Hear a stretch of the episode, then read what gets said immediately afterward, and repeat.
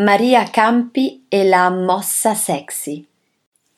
Era paffutella, non slanciata, insomma non una bellezza da capogiro, eppure Maria Campi ha mandato per anni in visibilio le platee maschili.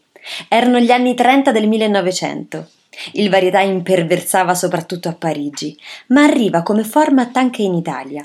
Maria nasce da famiglia povera, inizia a ballare e cantare in locali trasgressivi di varietà, la sua fortuna arriverà grazie alla cosiddetta mossa, cioè un ancheggiare sciantoso che Maria inventò. Uno dei teatri che la vide protagonista fu il Salone Margherita, ancora attivo e dedicato a commedie e varietà contemporanei.